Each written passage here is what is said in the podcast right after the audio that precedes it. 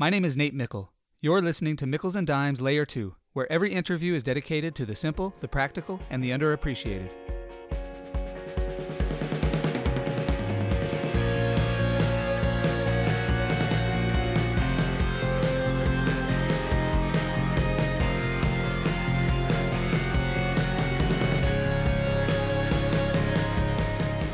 Lindy Greer is an award winning professor at the University of Michigan Ross School of Business and is a world renowned thought leader on how to create high performing teams.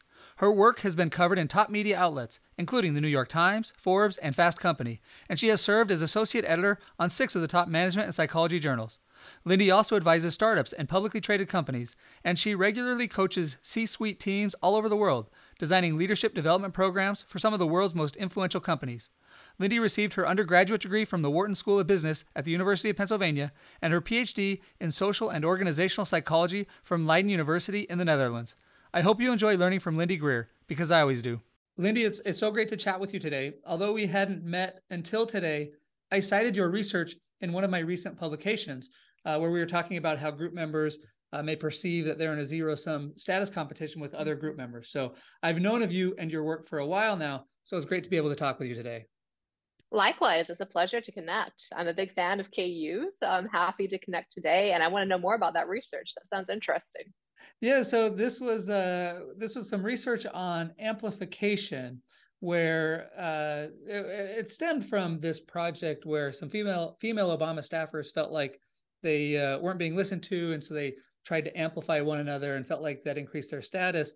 And so we uh, empirically tested that to see if that indeed was the case because as a group member you, you, know you only have limited opportunities to speak. And so you know do you use that time to shine a light on yourself or shine a light on others? Uh, so we did find that shining a light on others helps the other but it actually also helps you as well. So mm. we can go in, into more detail later. Uh, but yeah cool to hear about your connection to ku uh, where i'm currently at um, as, as you think back on your research career uh, are there two to three simple, practical, underappreciated lessons you've learned that you'd most like to pass on to others? Sure. Yeah, the area that I would love to geek out on a little bit is just power structures and teams. You know, when I was doing my dissertation way back in the day, I also love diversity and inclusion. Hence, I love that research you're working on. But I was trying to do a training on inclusion before we knew what it was in a bank in the Netherlands. And everybody in my training, especially the higher up they were in the company, they kept fighting over things like the whiteboard and who was going to talk when and the meetings, and they couldn't do my really simple training on inclusion. And so I went back to the literature at that point, like, what do we know about sort of power and teams and power structures? And Adam Galinsky, of course, is publishing a gazillion papers a day, linking power at the individual level to everything under the sun. That if you are more powerful, you're more goal oriented, you're more creative, you have better executive functioning. And there's a small literature on top management teams at that point, but no one's really sort of understanding what does it power mean for a team? Does a team with a lot of high power people perform better or worse than a lot of low power people? what if we have power differences within a team? And so that's been kind of my 20 year quest now. I'm feeling pretty old to understand okay, what does power mean for teams? How, do, how is it structured and how do you manage it? And the two sort of key buckets of insights in that area that I would love to geek out on further would be one, so how do you design power structures in teams? And then the second then is how do you lead it? And within the idea of how do you structure power in teams, my research tends to find is that the more power is salient because of the structure, the worse things go, the more people fight. It could be salient because there's too many chefs in the kitchen, but there's too many high power people. Um, my dissertation ended up showing this in a set of lab and field studies. And I also do a lot of C suite coaching right now. And it's pretty inevitable that once you get a lot of leaders in a room who all have power, there is just more ego, goal orientation, power at play, and people fight more. So to the extent that you have the ability, of course, it's easier to work with a clear leader and everybody else at a second level. If you are in a high power team, what we do find then is very clear role differentiation. Reduce the social comparisons is really helpful. The other aspect beyond just like the power level or the mean in the team that matters a lot is the hierarchy or the distribution or deviation of members. Is it better or worse to have everybody at the same level or to have a hierarchy of people at different levels? I was living in the Netherlands when the, the research is starting to come out on social psychology that hierarchy is great. It makes us comfortable. We love it. And I was living in the Netherlands at the time, which is one of the lowest power distance countries in the world. They hate hierarchy. Whole culture is built about like, how do we get rid of hierarchy? So I was looking at that research going, huh, like how does this recon- reconcile with my lived experience here? you know, and noticing a few things. A lot of that research was individual level outcomes, you know, and similar to sort of what I was finding about the mean level of power, that power for one person is great, power for many people is bad. I was kind of curious for hierarchy too, you know, that maybe hierarchy can make someone feel comfortable, but does the team really perform better because of it? So I did a couple of papers myself on this, did a meta-analysis a few years ago with some amazing co-authors. We ended up finding that the, the net main effect of hierarchy on performance was negative, but it was a small effect, of course, and clearly moderated. Um, it was the worst in situations where the hierarchy was more likely to exacerbate again that perception of power. So since fall, we've been looking at what types of hierarchies, what structures are more likely to make that hierarchy more hierarchical, if you will, more oppressive. What we find is that when there's more ranks within a hierarchy, so a ladder shaped hierarchy, imagine a sales organization or a research paper that has a full professor, associate, assistant, postdoc, and PhD student. When there's more ranks, the more people socially compare and fight. What is more of a triangle shaped hierarchy where you have one clear leader and everybody else is at relatively an equal level, people tend to perform better. You have someone to give clear directions, see the bigger picture, and they perform even better than a team that's entirely equal. And so that triangle shape tends to be the best shape for a team. And a set of other studies I did too, we find that when that bottom layer is horizontally differentiated, it also then becomes closer to the perfect team structure. Clear leader, everybody else at a second layer, everybody with horizontally different functions, tends to be the highest performing team. One of the things that we looked at a little bit in data was what about the distance between that leader at the top of the hierarchy and everybody else? Does that matter?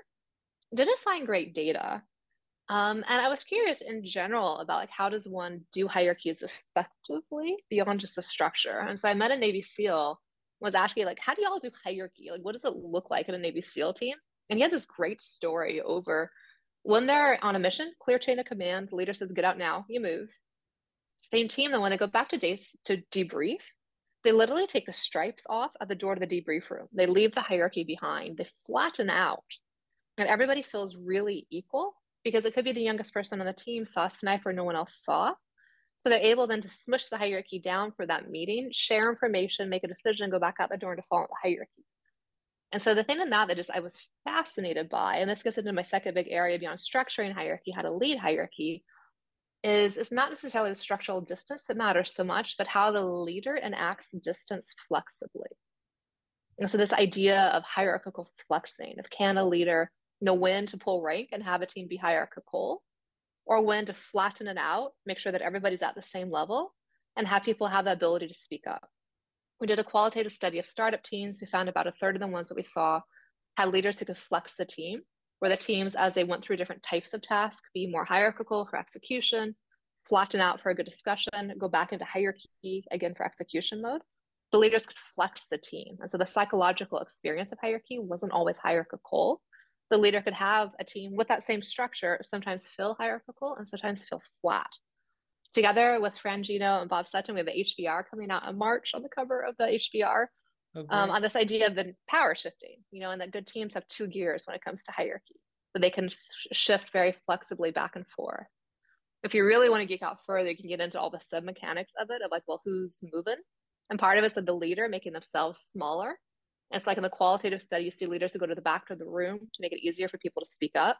You also can think of sort of the whack of whack-a-mole for status within the team of, hey, you're talking too much, you're not talking enough. You know, this is why I thought your research is interesting too. Of then how do I really manage the dynamics in the room to truly have what we call that burst of flatness? We tend to find that people stay stuck in hierarchy longer. And it's actually a lot harder to flatten out than it is for the hierarchy to pop back because hierarchy from evolution is just ubiquitous. And it teams that can really have that good 20 minute burst of flatness. Again, it's the leader, they're managing their own power to get themselves down, but also managing everybody else in the room to give them an equal playing field. So the two main buckets I'd want to share people with today is structure your team well, have a clear leader, and try to keep everybody else to the extent that you can at a relatively similar rank with clear horizontal differences. And then make sure that leader is capable of flexing the distance. So they know when to stand up and lead from the front, be big, but they also know when to go from the back of the room, empower others, and be flat. So, really interesting lessons, Lindy. Um, uh, uh, lots of thoughts. I'll, I'll, try to keep mine brief. I, I was working on a project uh, several years ago with Jennifer Overbeck and Maggie Neale, where we were looking at uh, hierarchy and well complementarity uh, how if i'm really dominant then how does somebody feel if if they're submissive because this idea that hierarchy is comfort, comfortable and we were testing the cortisol levels unfortunately we didn't find anything but this was my first exposure to um, this idea of hierarchy being comfortable, but also it's like a trade-off, right? And mm-hmm. we use the example of Zappos. At that time, Zappos had just tried to totally flatten their organization, and it didn't go well for them. In that instance, sounds like they needed uh, more of the triangle, right, rather than just the the completely flat structure. Uh, I was just thinking of NBA basketball teams. I'm a big NBA fan, and it's like so many stars can only stay on a team for so long, and eh, you know there's lots of reasons for that, and and certainly you know trying to cash in your value is part of it. But you could also make a good case that many of these stars, if they stay together, maybe they would increase their value. But it feels like you know so much of this is is too many cooks in the kitchen right? Where um, people want you've got too many people competing for this leadership role. And so my mind immediately goes to like okay well the chicago bulls had michael jordan the clear leader and then scottie pippen and dennis rodman and, and others at, at, the flat. But so interesting. What a great way to think about this that uh, the triangle structure is most likely to lead to the most effective outcome in, in terms of managing hierarchy. And then it's only sustainable if that leader then is able to have the tip of the triangle flatten out to be one flat line and then pop up again. So and that's the part I, that I'm just obsessed with right now. It's like, how do leaders do that? How do they, you know, have the triangle, you know, in the background as a structure, but then have that lived experience in teams be a little bit more flexible? Yeah, so I teach leadership, and one of the things that one of the first questions I ask is, should you treat everyone the same? And most people get the answer right. The answer is no, you should not treat everyone the same. Uh, you should treat people differently because people are different. But what I've never thought about is should I treat the same people the same all the time? or should it, and and your answer suggests no, like we need to be flexing. And so that's the so you're geeking out on this and i'd love to more as you learn more. Like how do we do that and when do we do that? How do we do that effectively? What a great way to think about hierarchy and managing that hierarchy. Yeah, especially when you have that intersection like a diverse team right? Like building on the research you were working on as well you know if someone is speaking too much in the room and not giving enough space for others how does one do that exactly? Because all of us have probably been in that real life situation then where like you know it's a problem, but like what do you say? Like what do you do? I feel like there's a lot more room for research getting into these micro behaviors, if you will, of the status management, you know, of how do we manage the, how others give us space and how much space we give to others within team meetings. Yeah, well, such interesting questions. And I look forward to following your research over the coming years as you and others continue to investigate this. I want to be sensitive to your time. I appreciate you sharing these lessons with me. I look forward to sharing them with others, teaching them in my leadership class and ethics class, and then again, just following this line of research. So, uh, thank you so much for coming on today. I really enjoyed learning from you. Thank you. Thanks for listening to this episode of Mickles and Dimes. Lindy Greer has been asking and answering interesting questions about hierarchy in teams for decades, and I love the lessons she shared today about the optimal power structure in teams. First, the triangle structure beats the ladder structure. Teams perform best when there is a clear leader, and everyone else on the team is at a relatively flat hierarchical rank. This is in contrast to the ladder hierarchy, where everyone on the team is at a different hierarchical level, or even the inverted triangle, where there are too many cooks in the kitchen.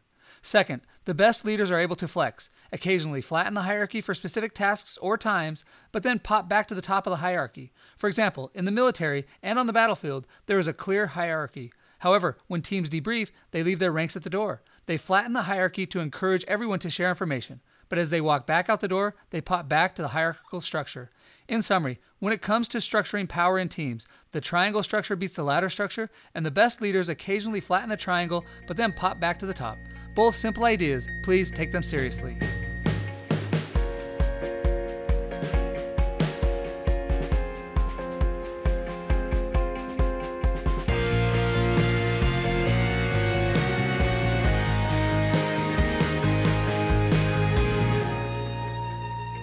Nate Mickle here with three quick requests. First, if you would like a quick summary of these lessons delivered to your inbox, sign up for Nate's Notes at natemickle.com.